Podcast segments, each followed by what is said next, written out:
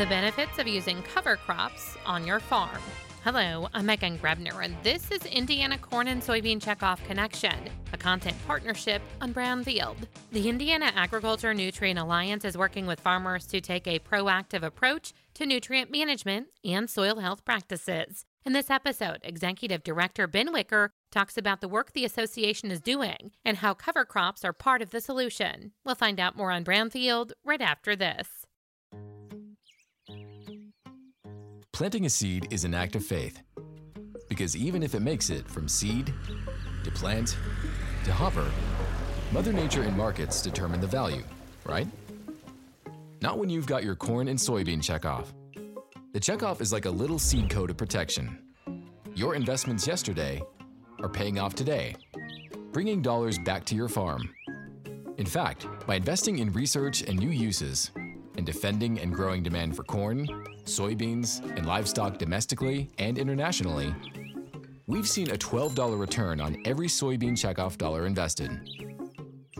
That's yesterday's checkoff contributions paying off today. Just like today's will pay off tomorrow. Kind of like planting a penny to grow a dollar.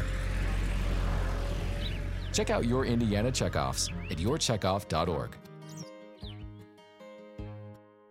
The Indiana Soybean Alliance and the Indiana Corn Marketing Council are working alongside the Indiana Agriculture Nutrient Alliance to help Indiana farmers preserve the state's natural resources today to secure a future for ag's next generation. Ben Wicker is the executive director of the Indiana Agriculture Nutrient Alliance. IANA is really focused on helping farmers understand and have the ability to adopt practices that are going to help them maintain their farm's viability, uh, but then also while reducing nutrient loss to water. And we think about that really in kind of two main frameworks, and that's utilizing the four R's of nutrient management uh, when making fertilizer and uh, manure applications. Um, and then really looking at the principles of soil health to make sure those soils are functioning as, as well as they can, and then also protect those nutrient applications that they're making on the fields. He tells brownfield cover crops are a great tool to reduce nutrient loss and improve soil health. Some of the best practices um, that a farmer can use you know, are really going to be those that are tailored to their operation. If you're brand new to cover crops and have never planted them before, you might want to start out pretty simple and plant something that well, maybe is just a, a single species or one or two species, like an oats and a radish mix.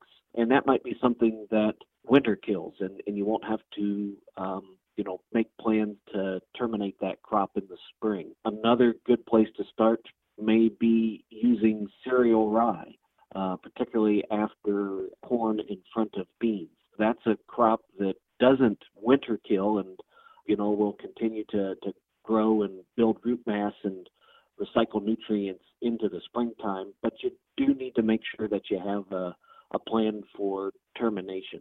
The best advice is to um, you know, understand what your goals are, understand, you know, what your plans can be, and, and then really, lean on some assistance.